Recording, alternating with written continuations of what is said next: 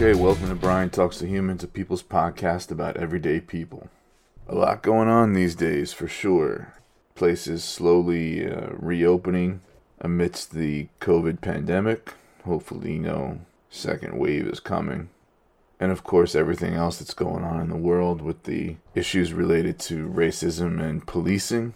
It's time for another summer hiatus. I was going to go on hiatus at some point soon anyway, but I'm getting pulled in a few different directions related to current events, just involved in some things that I want to dedicate some time to. I'll be moving in the next few weeks as well. And this summer, I'm going to try to rededicate myself to my dissertation. So, all in all, it's a good time for another hiatus. May pop in over the summer with a short episode or two or a solo quickie to check in. But otherwise, I'll uh, see you in September. Stay human. Bye bye.